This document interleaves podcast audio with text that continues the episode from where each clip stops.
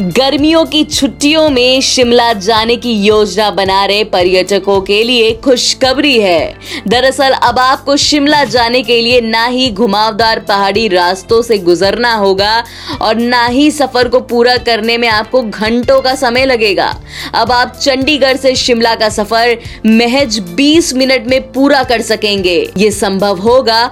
पवन हंस द्वारा शिमला से चंडीगढ़ के बीच शुरू की जा रही हेलीकॉप्टर सेवा से।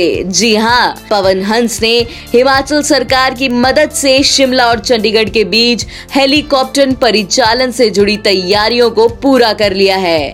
हेलीकॉप्टर के परिचालन शिमला एयरपोर्ट से चंडीगढ़ एयरपोर्ट के बीच किया जाएगा और सबसे पहली उड़ान 4 जून को शिमला एयरपोर्ट से भरी जाएगी।